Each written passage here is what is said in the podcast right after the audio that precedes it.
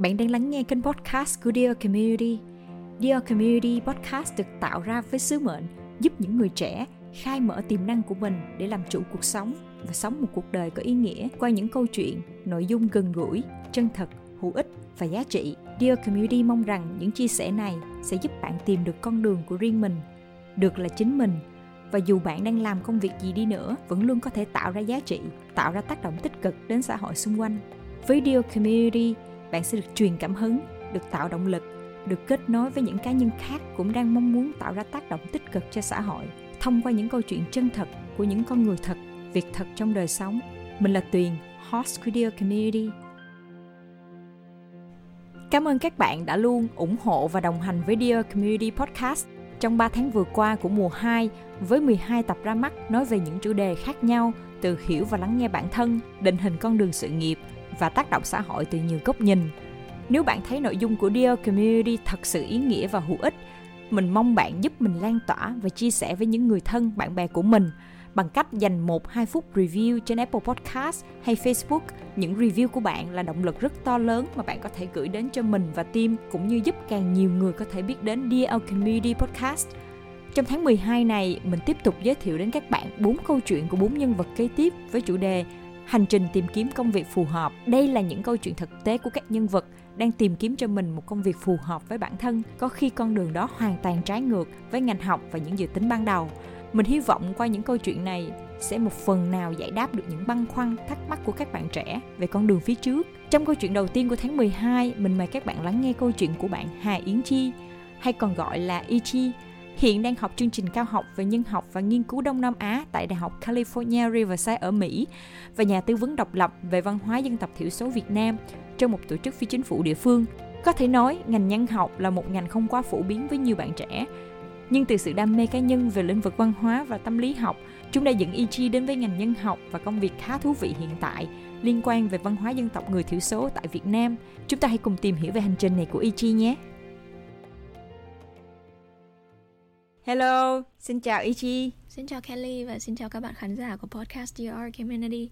uh, cảm ơn Ichi đã đồng ý chia sẻ câu chuyện của mình với DR Community Podcast.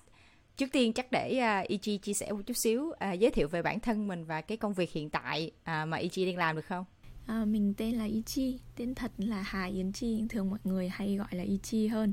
Hiện tại thì mình đang theo học chương trình cao học về nghiên cứu Đông Nam Á và nhân học văn hóa tại trường đại học California Riverside. Đồng thời thì à, mình cũng à, làm việc với cả viện IC với tư cách là tư vấn dự án ở trong mảng dân tộc thiểu số được một thời gian. Và hiện tại thì song song với cả việc học và nghiên cứu cũng như là việc à, dạy ở bên trường đại học bên này thì mình cũng vẫn tiếp tục đồng hành cùng với các dự án và các hoạt động của các nhóm dân tộc thiểu số tại Việt Nam à, rất vui hôm nay đã được uh, Kelly mời đến đây và cùng trò chuyện trong uh, trong uh, tập uh, lần này của podcast DR Community. Ừ. Cái ngành nhân học văn hóa nghe có vẻ um, khá là lạ, rất là nhiều người, ngay cả bản thân Tuyền cũng chưa bao giờ mà từng có cơ hội được học hay là biết tới thì có thể nhờ EG chia sẻ một chút xíu về cái ngành học này để mọi người cùng hiểu thêm được không? Ừ thì à, mình nghĩ là bởi vì là ở trong trong tiếng Việt cái ngành nhân học thì bởi vì cái cái từ đấy chắc là cũng mới đổi tên khoảng tầm chục năm trở lại đây hoặc gần hơn gì đó cho nên mọi người chưa quen lắm. Nhưng mà lúc trước thì thì cái ngành đó mọi người hay biết đến với cái tên là ngành dân tộc học. Thì thực ra xuất phát điểm của ngành nhân học văn hóa thì là họ nghiên cứu về về các cái nền văn hóa khác nhau. Thì à, dần dần về sau thì thì sau một quá trình phát triển thì bây giờ ngành nhân học thì không chỉ đi tìm những cái nền văn hóa gọi là khác biệt nữa mà họ nhìn vào tất cả các cái à, hiện tượng xã hội và đời sống diễn ra trong một cái à, xã hội loài người. Thì à, đó là nhân, nhân học văn hóa. Ừ, ở, ở Việt Nam trước đây thì khi mà mình hay đi khi mà mọi người hay đi nghiên cứu và tìm hiểu về văn hóa của các tộc người Việt Nam chẳng hạn thì chắc là mọi người sẽ quen quen nghe đến cái từ là dân tộc học nhiều hơn nhưng mà thực ra thì ờ, bây giờ nó được coi là một ừ. chỉ là các cái tên khác nhau thôi. Ừ. ok. Tại sao lại y lại thích học cái ngành này? Thực ra thì cũng cả quá trình lắm bởi vì ờ, lúc đầu mình cũng không biết ngành nhân học là gì đâu vì đại học thực ra mình không học ngành nhân học đại học là mình học chuyên ngành về tâm lý. Um, thì xuất phát điểm là từ hồi bé là mình khá là thích uh, tìm hiểu về văn hóa tất cả các nền văn hóa nói chung thì mình thấy nó rất là thú vị thì sau ờ, một thời gian khi mà mình đi học đại học thì lúc đó thì mình cũng học chuyên về ờ, nghiên cứu ờ, nghiên cứu quốc tế và phân ngành là tâm lý học văn hóa. Thì sau đấy thì mình cũng cứ nghĩ là mình muốn tìm hiểu thêm về về những cái người đến từ các cái nền văn hóa, đến từ các cái xã hội khác, vậy thôi. Sau đấy thì là mình đăng ký vào, khi mà mình đăng ký cao học thì mình đăng ký ngành nhân học về sau thì cũng có có rất nhiều điều mới về ngành nhưng mà đến lúc mà mình học vào ngành rồi thì mình mới biết. Luôn luôn tìm ra một cái gì đấy mới mà trước đây mình không biết khi mà mình bắt đầu đang học. Ok. Um, hồi nãy chị có nói một chút xíu về cái uh, cái công việc bên cạnh việc học của mình á. Thì à, uh, Ichi có nói là Ichi đang tư vấn trong một tổ chức phi chính phủ ở ở, ở Hà Nội mang tên là IC về văn hóa um, thì có thể chia sẻ một chút xíu về công việc này được không? Để mọi người cùng biết. Ừ. tức là mình hay nói nôm na là mình chân trong chân ngoài, một chân ở nhân học còn một chân là trong ngành phát triển. Thực ra thì mình cũng mới hợp tác làm cùng với cả IC được khoảng tầm ờ, chắc là hơn một năm gì đó rưỡi hai năm gì đấy. Và mình biết đến IC thì là từ cuối 2019 bởi vì là năm 2019 thì mình mới về Việt Nam thì uh, sau trước đấy là mình ở nước ngoài mình đi học sau đấy thì là đi làm 7 năm rồi sau đến 2019 về Việt Nam thì bắt đầu biết đến IC thì ban đầu là mình đi uh, tham dự các cái uh, sự kiện của IC uh, nói về uh, các cộng đồng người dân tộc thiểu số ở Việt Nam. Thì sau đấy dần dần dần dần là mình uh, bắt đầu ừ, trao đổi nói chuyện chơi cùng với các bạn ở đó. Và thấy hợp thì là bắt đầu bắt đầu hợp tác cùng với nhau và mình cũng chỉ là mang vai trò gọi là hỗ trợ. Còn uh, thực ra IC uh, thì cái cái um, gọi là cái uh, kim chỉ nam thì thường vẫn là vẫn là tập trung vào cộng đồng chủ thể nhiều hơn tức là thực ra bà con ở trong cộng đồng sẽ là người tự làm và bọn mình thì chỉ là người hỗ trợ thôi thì là mình đang đứng ở cái vị trí như thế trong dự án của của IC. Ừ. Nhưng mà tư vấn này là tư vấn gì ta? tư vấn thì thông thường mình sẽ làm tư vấn về nội dung và trong quá trình làm thì là mình sẽ hỗ trợ bà con uh, đôi chút về mặt kỹ thuật uh, ví dụ như cái uh, dự án uh, trước mà mình làm dự án đầu tiên gọi là chính thức làm cùng thì uh, mình hỗ trợ với cả mạng lưới uh, tiên phong. Uh, tức là mạng lưới tiên phong uh, vì nói dân tộc thiểu số uh, hỗ trợ mọi người để xuất bản một cuốn sách về uh, các chất liệu thổ cẩm. Thì uh, trong cái dự án đó là có ba nhóm là nhóm người Bà Thẻn ở Hà Giang nhóm người Trăm ở Ninh Thuận và nhóm người Mường ở Thanh Hóa là tham gia. Thì là xuyên suốt cái quá trình đó là mình hỗ trợ cùng với mọi người tức là mọi người là người đi làm đi thu thập các cái thông tin đấy và mình để giúp mọi người tổng hợp lại xong rồi sắp xếp ờ, vào thành một cuốn sách và trao đổi với cả bên ờ, thiết kế là để đưa ra thành được một cái sản phẩm như thế. Và đấy là sản phẩm đầu tay của Tiên Phong. Hiện tại bây giờ thì chúng mình đang đi tiếp cái chặng thứ hai của cái dự án về thổ cẩm đấy. Thì uh, trong cái dự án này thì là mình phụ trách là mình hỗ trợ mọi người về mặt gọi là tìm hiểu ở thị trường. Kiểu như vậy. Ừ ok um, hồi nãy chị có nói sơ về cái có một cái nhắc một cái ý là uh, về Việt Nam cuối năm 2019 đúng không? Thì là, là trước đây EG đã từng đi học ở nước ngoài và làm việc ở nước ngoài. Ừ, tức là đại học mình học mà cấp ừ. mình học hết cấp 3 ở, ở Việt Nam thực ra cũng có một năm học ừ. đại học ngoại thương ở nhà xong rồi sau đấy thì là mình mới đăng ký ừ. đi học đại học thành ra so với các bạn mà cùng tuổi thì thực ra mình tốt nghiệp đại học muộn mất 2 năm vì là mình đã học một năm ừ. đại học ở Việt Nam rồi xong rồi sau đấy thì mình lại apply mình đi học lại từ đầu. Thì à, lúc đó mình học đại học thì là mình ở bang Connecticut ở Mỹ. À, và trong cái quá trình đấy thì cũng có được cái cơ hội là đi học trao đổi à, nửa năm ở Pháp và nửa năm ở Nhật. Sau đấy thì sau khi mình quay về à, Mỹ mình làm tốt nghiệp xong thì cái hè năm đấy thì ờ, cũng tranh thủ đi ờ, làm về du lịch ở trên Hà Giang trong cái mùa hè đấy. Và sau đấy thì là mình sang Nhật và mình là đi dạy học ở Nhật trong khoảng gần 3 năm. Ừ. Thì thành ra đến giữa khoảng tầm giữa năm 2019 là mình mới về Việt Nam. Mặc dù là cũng ấp ủ về Việt Nam từ ừ. trước đấy rất là lâu rồi. Nhưng mà nhiều khi là nó cứ đưa đẩy nước ừ. Nhật giữ mình lại hơi lâu. nên là đến 2019 ờ, ừ. nghiệp năm 2016 nhưng mà đến 2019 thì mới về Việt Nam được. Ừ, ok. Um, mình biết được là Ichi thì ở bên đó bên Mỹ là Ichi có chia sẻ là ở bên Mỹ rồi ở bên Pháp rồi qua Nhật 3 năm. Thì uh, là một người châu Á mà sống ở những cái vùng đất mà nó um, khác biệt với cái văn hóa của mình như vậy á. Cũng như là nếu mà nói đúng ra thì mình cũng là một trong những cái người gọi là thuộc dân tộc cộng đồng gọi là thiểu số hơi hơi yếu à, thế ở nước ngoài người Việt Nam. Hơi yếu thế. Dạ yeah, ở nước ngoài. Dạ. Yeah. thì uh, cái trải nghiệm của EG ở bên đó như thế nào thì um, nghĩ là lần đầu tiên khi mà mình sang Mỹ thì trước đấy thì thì hồi đấy còn trẻ dại mà nghĩ là nước Mỹ là một cái gì đấy nó rất là màu hồng. Sang bên này là tất cả mọi người đều ờ, tự do bình đẳng như nhau. Vì thì thường là cái đó nó là cái hình ảnh khá là phổ biến ờ, khi mà mình nói về nước Mỹ. À, nhưng mà trên thực tế thì khi mà đi sang nước Mỹ thì cái trải nghiệm của mình nó nó khá là khác. Um, và và vào cái cái nơi mà mình học thì thực ra mình cũng gặp một vài cái trải nghiệm nó mà lúc đấy mình mới biết đến là nó là phân biệt chủng tộc. Trước đấy thì khi mà mình ở Việt Nam thì rõ ràng là mình là người kinh ở Việt Nam mà lại còn sinh sống ở Hà Nội cho nên là mình sẽ không bao giờ gặp phải những cái cái điều như thế. Thế nhưng mà sau khi à, sang Mỹ một thời gian thì mình gặp những cái trải nghiệm đấy. Và lúc ban đầu thì mình cũng không biết rõ nó là cái gì cả và mình cũng hơi suy nghĩ nó cũng làm cho mình suy nghĩ một thời gian và lúc đầu thì mình nghĩ là à, chắc cái này nó chỉ là trải nghiệm cá nhân thôi. Nhưng sau đấy thì mình à, học thêm một chút mình có học một lớp về um, Asian American Psychology tức là tâm lý học của về người uh, Mỹ gốc Á. Thì uh, sau khi mà mình biết thêm về lịch sử di cư của người Á của người gốc Á đến Mỹ và những cái những cái trải nghiệm trong cả một cái quá trình lịch sử mà họ sinh sống và phát triển ở đất nước Mỹ thì mình mới có thể gọi là gọi tên và hệ thống lại được những cái trải nghiệm đấy. Thì mình nhận ra là rất nhiều rất nhiều bạn ở trong lớp cũng có những cái trải nghiệm như vậy thì sau đấy mình bắt đầu để để tâm một chút đến những cái gọi là phân biệt về mặt sắc tộc hay phân biệt về mặt dân tộc mà nó mang tính cả về mặt cá nhân và cả về mặt hệ thống nữa. Thì à, đôi khi là những cái mặt cá nhân thì mình sẽ hay nghĩ là à đấy chỉ là một hai trường hợp. Nhưng mà có những cái sự phân biệt nó nằm ở trong hệ thống thì nó tác động đến thì cái tác động của nó lớn hơn rất là nhiều. Nhưng mà thực ra thì nó lại ẩn nó lại ẩn hơn. Cho nên là nhiều khi mình không mình không nghĩ đến á thì đó thì đấy là cái lúc mà mình bắt đầu quan tâm tìm hiểu hơn một chút về trải nghiệm của những người coi là thiểu số ở trong một cái xã hội nào đấy. Thì à, là người châu Á um, là người Việt Nam cụ thể và ở Mỹ ở Pháp um, hay ở châu Âu nói chung và ở Nhật thì là đều là những cái trải nghiệm rất là khác nhau. Vì cái đất nước những cái đất nước đấy họ có cái lịch sử và cái cái cái xã hội của họ nó cũng khác ấy. và ngay cả vị thế và những cái thông tin họ được biết về người Việt Nam cũng rất là khác và và đôi khi là họ sẽ nhìn mình dưới một cái góc nhìn rằng là à đây là những người Việt Nam tôi đã từng gặp tôi đã từng thấy ở trong đất nước tôi thì họ sẽ nhìn mình qua cái lăng kính đó.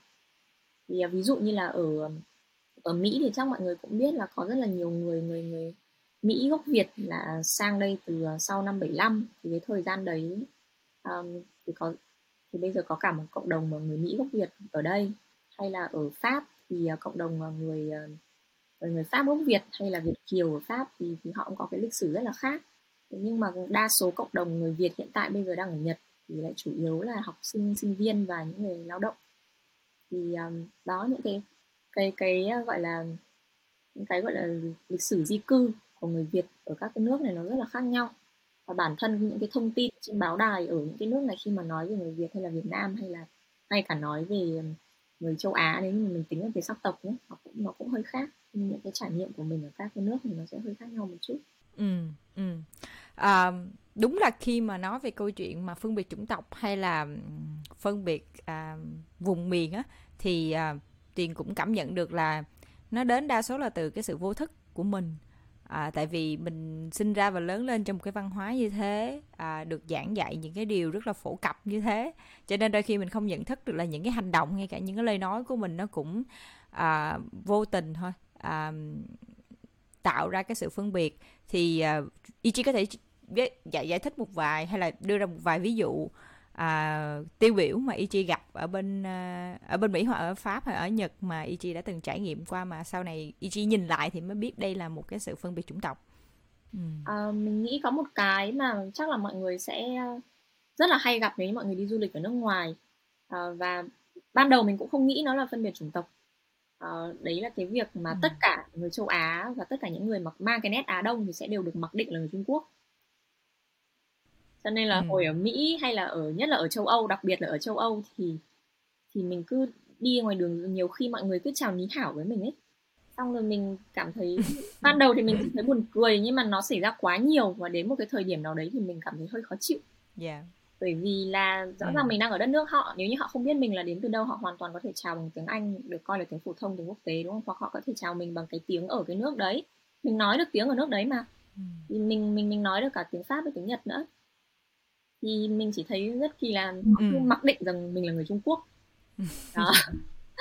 Um, ở Nhật thì thì cái điều yeah. này nó nó ít xảy ra hơn bởi vì là ở Nhật thì uh, thì cũng là người Á Đông á. Ở Nhật thì mọi người hay nghĩ mình là người Nhật. Cũng khá là buồn cười cho đến khi mà mọi người biết mình là người người người Việt Nam thì mọi người cũng hơi ngạc nhiên nhưng mà ở ở Nhật thì có một cái uh, mình để ý cái này nó nằm ở trong uh, nó nằm trong ngôn ngữ thì đúng hơn mình, mình để ý thấy cũng khá là thú vị rằng là cái chữ Asia tức là Asia là châu Á ấy. ở trong tiếng Nhật khi mà người Nhật họ dùng cái ừ. tiếng họ dùng cái từ đấy nhé thì là họ dùng để chỉ những cái người đến từ Nam Á và Đông Nam Á thì họ sẽ gọi họ sẽ gọi là như thế ví dụ như ừ. họ bảo là hôm nay tao đi đến một cái siêu thị Asia thì uh, đấy sẽ là những ừ. cái, cái vùng vùng đó.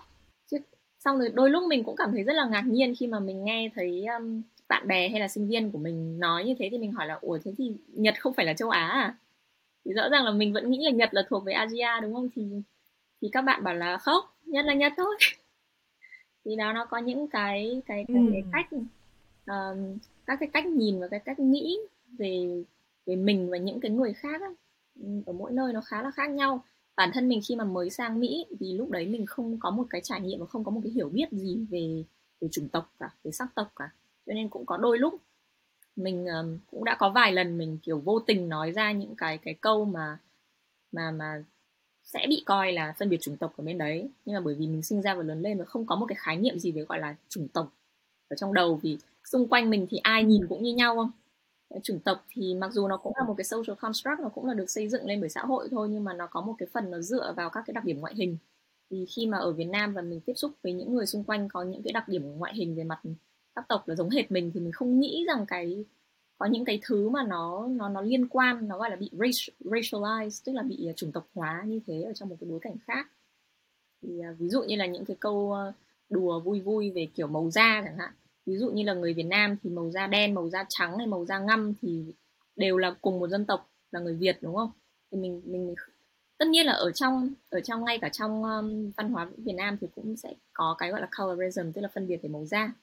Nhưng mà cái phân biệt về màu da của mình nó không nó không gắn với cái gọi là chủng tộc quá nhiều như là ở như là ở những nước như là Mỹ những cái nước đa sắc tộc như là Mỹ. Nhưng mà ở Mỹ thì cái cái chuyện màu da thì nó hoàn toàn là nó được gắn với cả sắc tộc. Nên là cũng có đôi lúc mà mình bị mình bị hố. Nhưng mà mình, thực ra mình cũng cảm ơn những cái trải nghiệm như thế, bởi vì khi mà mình làm sai những cái gì mà mình không biết ấy, thì các bạn ấy nói cho mình biết thì mình sẽ học được để sau này mình không phạm vào những cái thứ đó. Bởi vì nó là, nó liên quan đến cả một cái quá trình phải tìm hiểu về mặt lịch sử á. Ví dụ như một cái điều nữa mà mình cũng, sau đấy mình cũng mới học được, đấy là cái việc là là mái tóc của các bạn người da màu hay là người da đen ở Mỹ. Thì cái mái tóc cũng là một cái thứ mà bị racialized um, là bị sắc tộc chủng tộc hóa ở những cái nước như là Mỹ hay là ở châu Âu kiểu như vậy nhưng mà ở Việt Nam thì mình chỉ nghĩ tóc là tóc thôi kiểu vậy mình bởi vì là mình không không biết yeah. Dạ. mình không biết về những cái lịch sử và những cái thứ đấy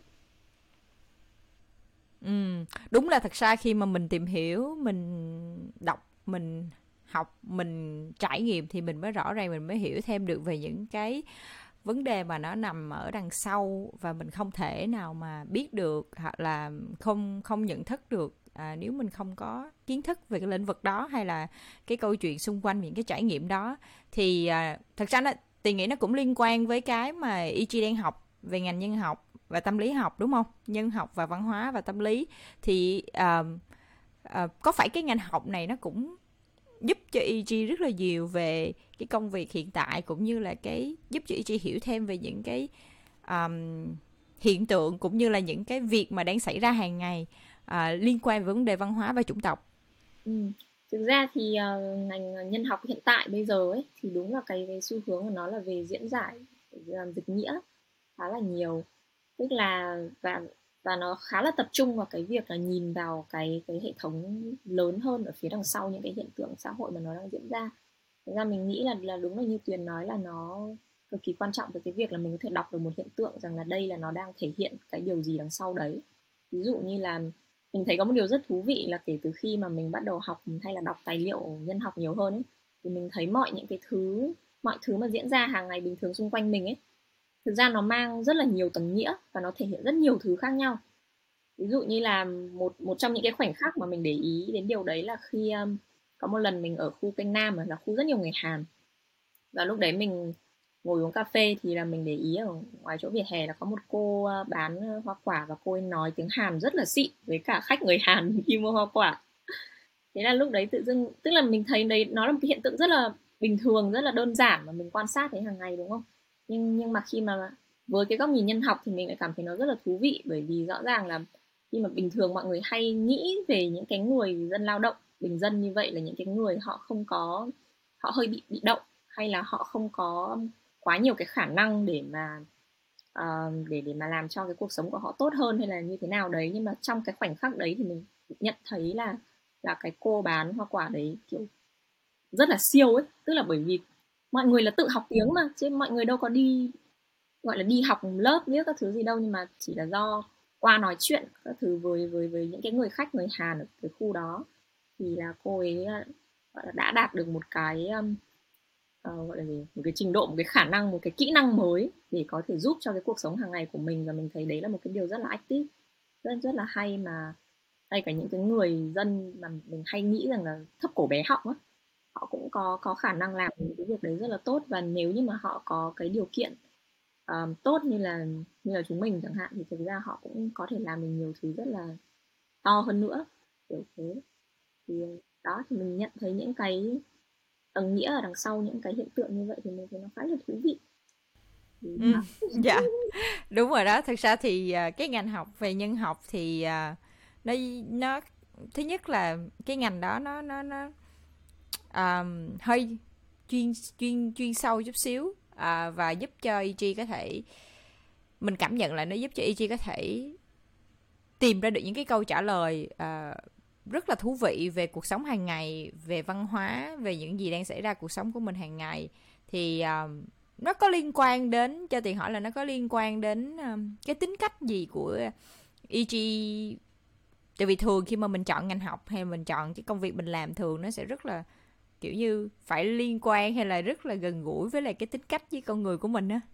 Thì uh, khi mà Ichi quyết định chọn hà học ngành văn hóa nhân học thì không biết là nó có liên quan gì đến với cái tính cách của Ichi không? Đến lúc mà mình uh, chọn ngành nhân học ấy thì lúc đấy mình nghĩ đơn giản lắm. Mình chỉ nghĩ rằng là à thì mình muốn uh, muốn biết nhiều hơn về các nền văn hóa và mọi người ở trong đấy. Uh, tức là chủ yếu là tập trung về con người và cái thứ hai là mình muốn biết xem là cái cách họ nghĩ như thế nào cách họ uh, làm việc cư xử với các thứ ra làm sao. Mình tò mò về những cái thứ đấy rất là nhiều. Đến khi mà vào học vào ngành rồi thì mình kiểu đấy tại sao tôi lại chọn cái ngành này nhỉ? Vì thực ra cũng không phải là cũng không phải là mình hối hận vì chọn ngành này hay là gì nhưng mà nó là một cái ngành uh, bắt mình phải đặt câu hỏi rất là nhiều. Và nhất là đặt câu hỏi với bản thân mình tức là nó là một cái ngành mình ít nhất là qua cái trải nghiệm cá nhân của mình mình nghĩ nó là một ngành khá là phản tư. Tức là mình sẽ luôn luôn phải đặt lại câu hỏi rằng là cái việc này mình vẫn làm từ trước đến nay, mình coi nó là chuyện bình thường, là chuyện mặc nhiên, có thực sự nó là bình thường hay không? Hay là để dẫn đến được cái này thì đã trải qua là cả một cái quá trình là mình đã tiếp thu tất cả những cái ý kiến và các cái kiến thức ừ, từ những người khác và từ cái hệ thống mà mình sinh ra và lớn lên đấy. Và nó đã cho vào đầu mình thì khi mà mình đặt câu hỏi như thế thì có rất nhiều thứ là được phá ra. Có những cái niềm tin mà trước đây mình đã từng tin chắc thì nó cũng bị phá ra. Và nó sẽ đặt lại câu hỏi là có thực sự cái này là hoàn toàn tốt như mày nghĩ hay là có thực sự cái này là hoàn toàn xấu như mày nghĩ? Thì à, đấy là một cái ngành à, mình nghĩ học nhân học có hai cái ít nhất là đối với bản thân mình mình rút ra được lớn nhất là cái thứ nhất là nó dạy mình biết chấp nhận cái sự gọi là mâu thuẫn trong con người nói chung bởi vì sẽ không có một cái gì hoàn toàn tốt hay hoàn toàn xấu cả. Tất nhiên như thế thì cũng không phải để bảo là bọn học nhân học thì là toàn là lũ ba phải. Nhưng mà nó sẽ có một cái góc nhìn có một cái cách nhìn nó hơi critical nó hơi hơi hơi phản mang tính phản biện nhiều hơn với những cái thứ mà mình cho là là mặc nhiên. Thì mình nghĩ đấy cái cái việc gọi là chấp nhận nó thì đấy là một cái. Um, còn có một cái nữa nó nó đi từ cái chấp nhận đấy thì mình nghĩ là mình trở nên, gọi là, bao dung với với với cả mình và với cả mọi người nhiều hơn. Bao dung với những cái thứ khác mình và kể cả những cái thứ mà mình không hiểu thì mình vẫn có thể tìm cách để mà mình bao dung được. Vì thông thường mình nghĩ là dễ nhất là bao dung với những người giống mình, thì đấy là dễ nhất. Cái khó hơn một chút đấy là bao bao dung với những cái người mà khác mình nhưng mà mình hiểu được họ. Và cái khó nhất là mình nghĩ là những người khác mình mà mình cũng không thể hiểu được họ.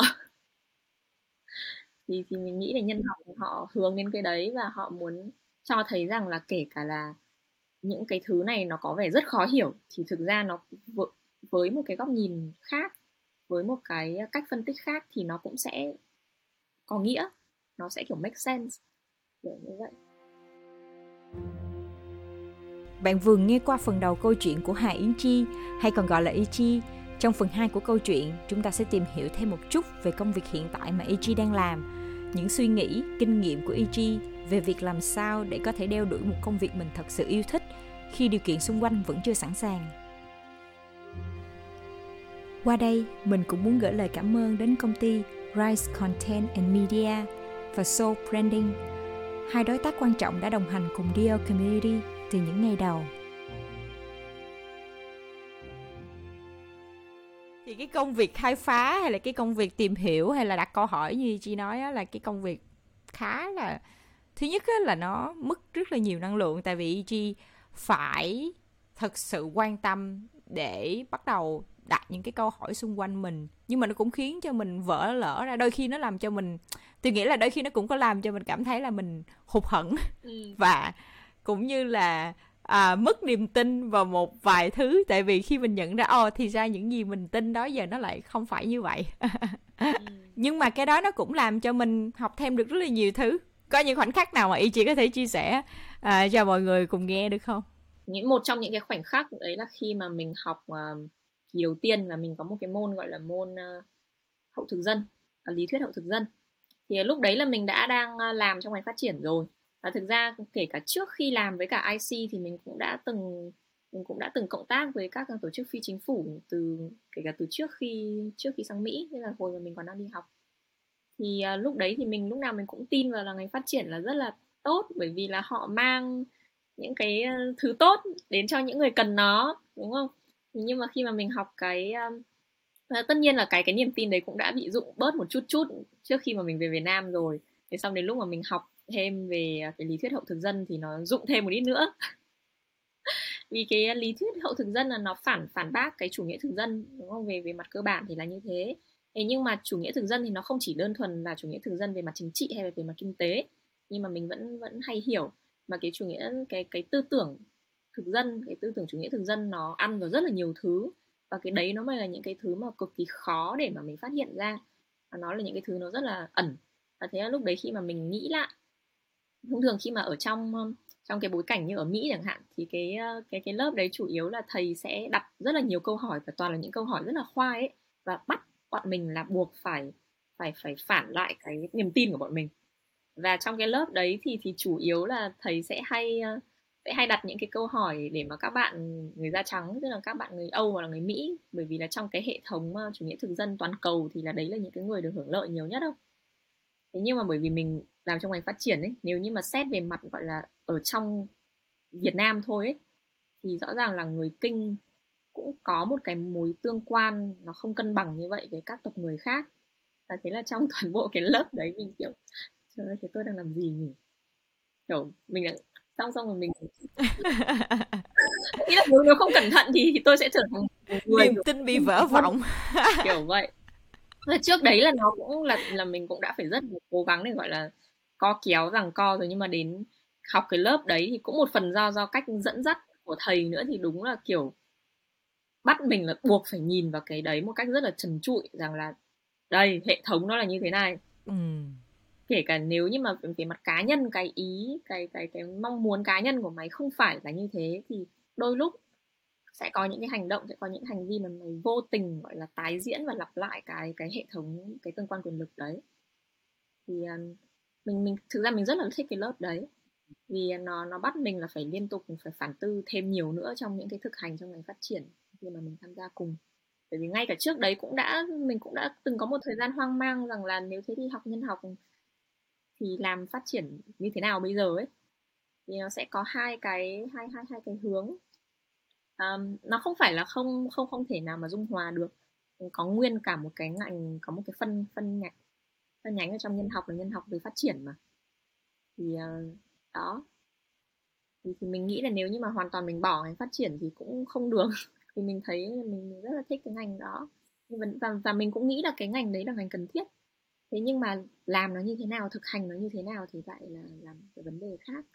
Đúng rồi. Dạ thật ra thì mình luôn nghĩ là đối với tuyền thì tuyền nghĩ là cái mong muốn của mình tốt là rất là tốt đúng không? À, mong muốn ý định tốt đẹp rất là tốt nhưng mà à, nó chưa đủ. Nó cần phải có những cái kiến thức những cái hiểu biết một cách nó sâu sắc về cái câu những cái vấn đề mà mình muốn làm.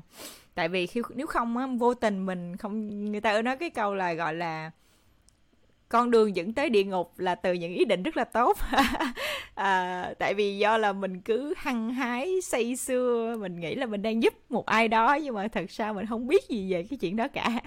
Và mình cái áp đặt cái ý chí cái suy nghĩ của mình à, những cái cách thực hành mà mình nghĩ là đúng cho những cái cộng đồng mà mình mình không thực sự hiểu họ. Mình không biết họ đang cần cái gì không biết họ đang gặp trắc trở gì. À, thế là mọi thứ nó đi vào những cái ngõ cụt và thậm chí là tác hại nó còn tiêu cực à, ảnh hưởng đến cái cộng đồng cái văn hóa của chính cái cộng đồng mà mình muốn giúp nữa đúng không với EG thì cái sự tò mò nó đóng vai trò quan trọng như thế nào đối với công việc và cái à, sự phát triển của bản thân của EG như thế nào? Mình nghĩ là nói chung là trong ngành nào thì cũng cần sự tò mò thì mình mới đi về phía trước được đúng không? Còn nếu như mà mình không tò mò mình chấp nhận luôn là ok tôi đang đứng ở đây rồi thì mình sẽ đứng mãi ở một chỗ thôi.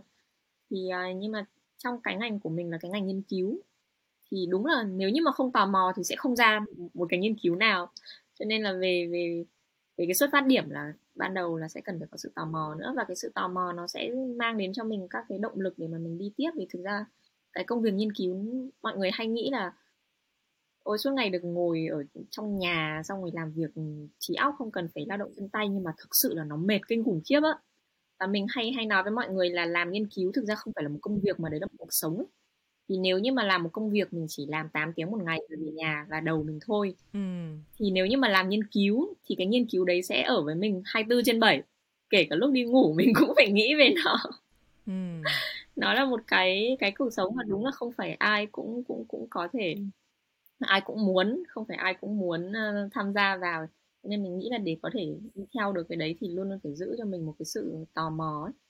Cái sự tò mò thì thì nó mới có động lực để mình đi tiếp được thì thực ra ngay cả mình cũng nhiều lúc mình chán lắm rồi. Kiểu, mất hết cả động lực. Thì những cái lúc đấy mình vẫn nghĩ là à nhưng mà mình vẫn chưa hiểu tại sao cái này lại như thế, mình vẫn chưa biết được cái này nó như thế nào. Thì mình lại cố gắng là mình tìm đến khi nào mà mình ra được câu trả lời cho nó. Và đa phần thì mình sẽ phải chấp nhận một việc là cái câu trả lời nó sẽ không phải là câu trả lời tuyệt đối. Nó sẽ có cái này, cái kia. Và rất nhiều lúc thì cái câu trả lời cho cái câu hỏi trước của mình ấy, nó sẽ là một câu hỏi mới kiểu như vậy. Tức là nó sẽ nó nó sẽ không dừng lại ở đấy mà nó sẽ luôn luôn luôn luôn là một cái cái chặng đường tiếp tục đặt câu hỏi. Kiểu như thế. Thì uh, mình nghĩ là nếu như mà kiểu mình muốn đặt niềm tin tuyệt đối vào một cái gì đấy và không xê dịch không suy chuyển gì đấy um, thì, thì thì đúng là nó sẽ hơi hơi khó trong cái ngành này. Tất nhiên là mình vẫn sẽ có một cái kim chỉ nam một cái giá trị chung nhưng mà cái việc đặt một cái niềm tin hoàn toàn và tuyệt đối vào một cái gì đấy thì thì nó sẽ làm cho mình không không muốn push cái limits nữa. Không không muốn đẩy ra ngoài cái comfort zone của mình nữa. Ừ. Ừ. Yeah thì ừ, tuyền tuyền hoàn toàn à, đồng ý những gì Ichi chia sẻ. À, có cũng là vì lý do đó mà tiền cũng có hỏi là có phải cái công việc mà Ichi đang làm nó cũng phù hợp với tính cách của Ichi không? Tại vì thật ra thì nếu mà mình không có một cái động lực và cái cái sự yêu thích trong cái công việc của mình á thì nó cũng khó đúng không? Tại vì giống như Ichi nói là công việc nghiên cứu của mình thì không chỉ dừng ở là sau khi hết giờ làm đi về là xong mà có thể là mình phải làm nó liên tục. À, mình phải để trong đầu và mình phải suy nghĩ về nó rất là nhiều. Thì nếu mà nó không phù hợp với cái tính cách và cái mong muốn của mình á thì thì nghĩ nó sẽ rất là khó để gọi là đi lâu dài với nó về cái sự nghiệp này. Mình nghĩ là về cái việc mà hợp về tính cách hay không thì nó cũng có hai phần. Đấy là cái tính cách của mình hiện tại hoặc là tính cách từ trước đến giờ và sẽ có một cái tính cách là cái thứ mà mình hướng đến đúng không? Ừ. ừ. cũng có rất nhiều lúc mình đặt câu hỏi là ngành nhân học có thực sự hợp với cái tính cách của mình không? Thì thực ra vốn khi mà mình từ nhỏ và mình lớn lên ấy thì cái tính cách của mình tương đối là cực đoan tức là mình rất là trắng đen rõ ràng. Yêu ghét trắng đen rõ ràng không có vùng nằm ở giữa. Thì đấy là cái cái tính cách từ hồi bé khi mà mình lớn lên. Thế nhưng mà khi mà mình lớn lên là mình tiếp xúc nhiều hơn thì mình bắt đầu nhận ra là thực ra là phần lớn thế giới nó là cái vùng xám. Và nó dẫn đến cái cái việc là mình muốn hướng đến uh, một cái cái cái um, gọi là một cái nuance tức là một cái sự tinh tế và chấp nhận những cái thứ mâu thuẫn nó nằm ở trong đấy hơn. Tất nhiên là mình cũng vẫn đang trong quá trình học thôi vẫn sẽ có đôi lúc mà mình chỉ muốn là trời ơi trắng đen rõ ràng nó có phải dễ hơn bao nhiêu không? thì thì mình nghĩ là cái công việc mà phù hợp nó sẽ cần phải liên quan đến cả hai cái phần đấy. Tức là cái tính cách hiện tại mình đã có sẵn là một chuyện nhưng mà lại còn cả những cái thứ mà mình muốn hướng đến nữa. Thì khi mà mình làm việc đấy và mình nghĩ rằng là à khi mà tôi làm việc này nó sẽ giúp cho tôi đến được cái thứ mà tôi đang hướng đến thì mình nghĩ là về mặt lâu dài thì đấy nó là một cái động lực khá là quan trọng để mà mình đi tiếp. Còn à, nếu như mà mình thấy là nó đã quá hợp với cái tính cách của mình hiện tại bây giờ rồi thì thì, thì đôi khi nó cũng lại làm cho mình ít động lực hơn để mà cố gắng đúng không? Ừ, ý rất là hay, chính xác. Dạ, đôi khi mình phải chấp nhận là đôi khi công việc nó cũng chưa chắc là đúng với cái tính cách của mình. À, nhưng mà nó mang lại cho mình cái cơ hội để mình phát triển à, và khai phá về bản thân của mình nữa biết đâu sau này mình phát hiện ra mình có một cái tính cách khác và tính cách con người là sẽ luôn thay đổi mà luôn luôn là thay đổi yes yeah chính xác yeah um, chị ý chị cho cho tôi hỏi là thế thì theo ý chi nha uh, một công việc phù hợp nó sẽ có những cái yếu tố như thế nào? Góc nhìn của EG thôi trải nghiệm của EG thôi. À, với cá nhân của mình thì uh, có lẽ cái đầu tiên của mình mình nói sẽ là thích. Mình có cái sự yêu thích đối với cái công việc đấy. Nên tất nhiên là khi mà mình lớn lên thì cái góc nhìn của mình về cái sự thích trong công việc ấy, nó cũng thay đổi đi một chút. Trước đây thì mình chỉ nghĩ thì mình sẽ nghĩ là cái gì mà mình thật là đam mê mình thích làm nhất thì là mình sẽ đi theo cái hướng đấy. Nhưng mà khi lớn lên thì mình nhận ra là mọi chuyện nó cũng không có đơn giản như thế. Sẽ có những cái thứ mình thích nhất nhưng mà mình thấy là mình không có đủ điều kiện hay là mình phải nó nó sẽ khó um, mà nó không kiểu dựa vào mình ấy tức là mình sẽ phải dựa vào những cái thứ ở bên ngoài để mà mình uh, mình mình mình đi thì đôi lúc là mình cũng sẽ cần phải điều chỉnh lại vì thực ra mà nói hồi mà mình nhỏ ấy cái, cái ngành mà mình thực sự mà mình rất thích mà mình cực kỳ đam mê và mình muốn theo đấy là theo âm nhạc mm. thì hồi nhỏ là mình hồi hồi nhỏ okay. mình có học học đàn mm. Nhưng mà bố mẹ mình thì rất là không thích cái việc là con cháu trong nhà theo ngành nghệ thuật. Thì gia đình mình thì khá là kiểu uh, typical ấy. Mm. thì mọi người bố mẹ muốn là là là tập trung vào học văn hóa thôi và không muốn mình dính gì đến nghệ thuật cả. À, nhưng mà cái thực ra cái đấy thì nó cũng không phải là lý do hoàn toàn để mà mình thôi mình không theo ngành nhạc nữa. Thì một phần khác là bởi vì là gia mình gia đình mình lúc đấy không có điều kiện mình lúc đấy mình học đàn nên mình toàn đi sang nhà hàng xóm hoặc là nhà em mình để đánh ké vì mình không có đàn. Vì nhà mình lúc đấy không thể mua được một cái đàn piano ừ. cho mình chơi ở nhà. Thì rõ ràng là cái việc đấy vào cái thời điểm đấy mình không thể nào mà tự giải quyết cái việc đấy được. Và lúc đấy thì mình ờ, mình đành phải chuyển hướng vào hồi nhỏ thì nghĩ đơn giản lắm mình nghĩ là ôi thôi thôi thì mình sẽ tập trung vào học tiếng anh thì sau này mình làm mình có tiền mình mua đàn. Lúc đó nó là như vậy buồn cười lắm. Thì cũng là một cái sự chuyển hướng khá là khá là buồn cười. Đấy là mình có thể không nhất thiết là làm thẳng vào cái công việc mà mình rất muốn đấy nhưng mà mình có thể tìm cách làm những cái công việc khác nhưng mà nó có liên quan nó có một cái sự liên quan gì đấy. Thì mình mình nghĩ về nó giống như là cái cái cơ hội để cho mình học hỏi để mình có thể đạt được cái công việc nó phù hợp với nguyện vọng của mình hơn. À, thì mình nghĩ là như thế. À, với cả mình nghĩ là nên để cho mình mở về cái mặt cơ hội một chút tức là không không cần thiết là phải đóng đinh rằng là đây là cái công việc mà tôi nhất định tôi sẽ muốn làm. Tất nhiên là nếu như mà các bạn trẻ mà có một cái định hướng rõ ràng ngay từ sớm như thế thì mình nghĩ nó cũng là một cái chuyện tốt. Nhưng mà trên thực tế là khi sau có rất nhiều con đường mình nghĩ là đa số các con đường sau khi mà mình đi vào ấy mình mới thấy là nó có rất nhiều thứ mà trước đây mình chưa biết. Thế thì khi mà mình cái cái não của mình nó bị đóng đinh vào một thứ quá rồi thì mình sẽ hơi khó để gọi là uh, thích nghi với những cái thay đổi và những cái điều mới mà mình, mình mới nhìn ra sau khi mà mình bước chân vào thì mình nghĩ là nên nên để cho mình có một cái sự sự mở nhất định. Không không nhất thiết là phải là tôi muốn làm cho công cho cơ quan này và tôi muốn làm ở vị trí này. Là mình chỉ cần đơn giản là mình mình nghĩ là mình về cái hệ giá trị của mình ấy về cái giá trị mình muốn hướng đến là cái gì. Và để đạt được cái giá trị đấy thì sẽ có những cái option mà tôi có thể cân nhắc là gì. Và khi mà bất cứ những cái cơ hội nào nó rơi vào một trong những cái option đấy là mình hoàn toàn mình có thể yeah. Dạ. để, để lấy nó được ừ.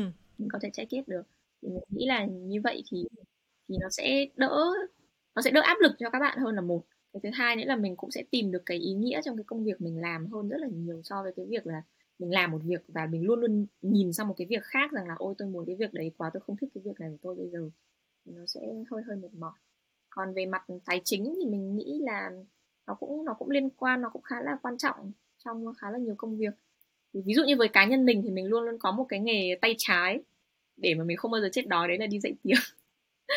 Vì à, mình có thể dạy 3 tiếng một lúc. Nếu như mà mình chưa dạy tiếng Việt bao giờ nhưng mà nếu có ai mà nhờ mình dạy tiếng Việt và trả học phí cho mình thì chắc là mình cũng dạy. Thì uh, đó. Thì đấy nó là một cái nghề tay trái mà mình mình cũng không ghét nó. Mình thấy nó khá là khá là vui chỉ là nó không phải là cái cái trọng tâm của mình thôi. Thì, thì ít nhất là về mặt tài chính thì bất cứ lúc nào mà mình muốn mà mình cần tài chính để mà hỗ trợ cho cái công việc trọng tâm của mình thì mình hoàn toàn có thể tìm đến cái công việc tay trái đấy.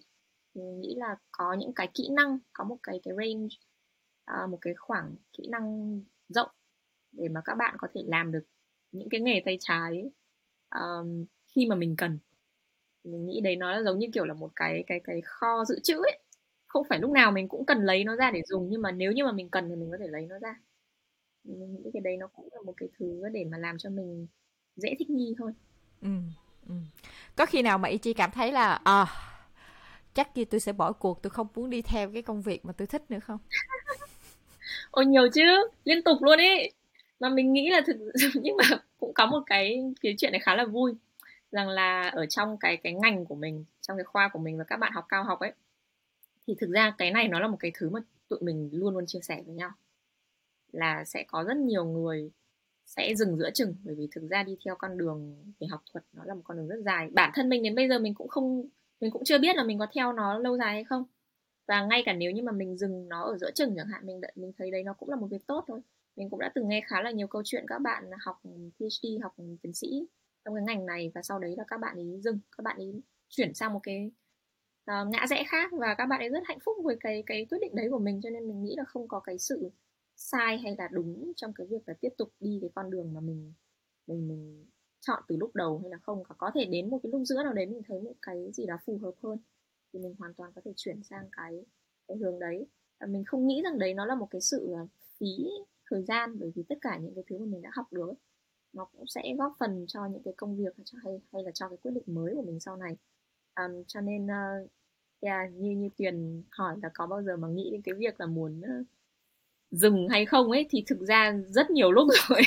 Mỗi lần hoang mang là sẽ nghĩ đến một cái lần đấy như thế là sẽ đều đặt cái câu hỏi đấy một lần như vậy.